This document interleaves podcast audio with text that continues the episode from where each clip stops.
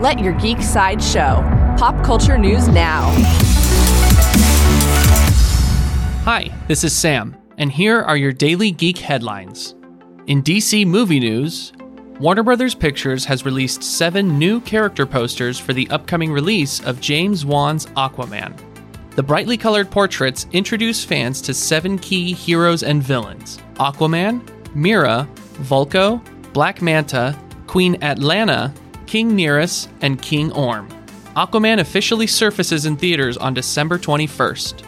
In Riverdale news, actress Kelly Ripa has joined the cast of CW's Riverdale Season 3.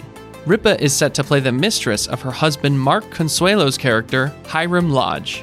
She announced the casting news earlier this week through a photo on her Instagram account. Riverdale currently airs on Wednesday nights on the CW. In upcoming television news, Cary Fukunaga and David Lowery are officially developing a television series pilot for Paramount based on the 1985 film Explorers.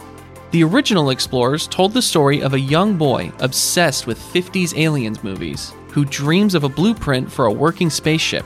There is no additional news about the Explorers series at this time.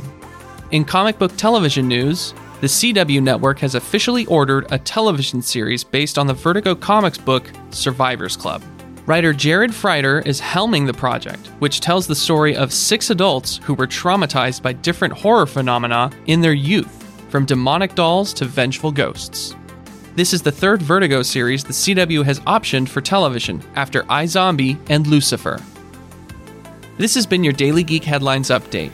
For even more ad free pop culture news and content, visit geeksideshow.com. Thank you for listening, and don't forget to let your geek side show.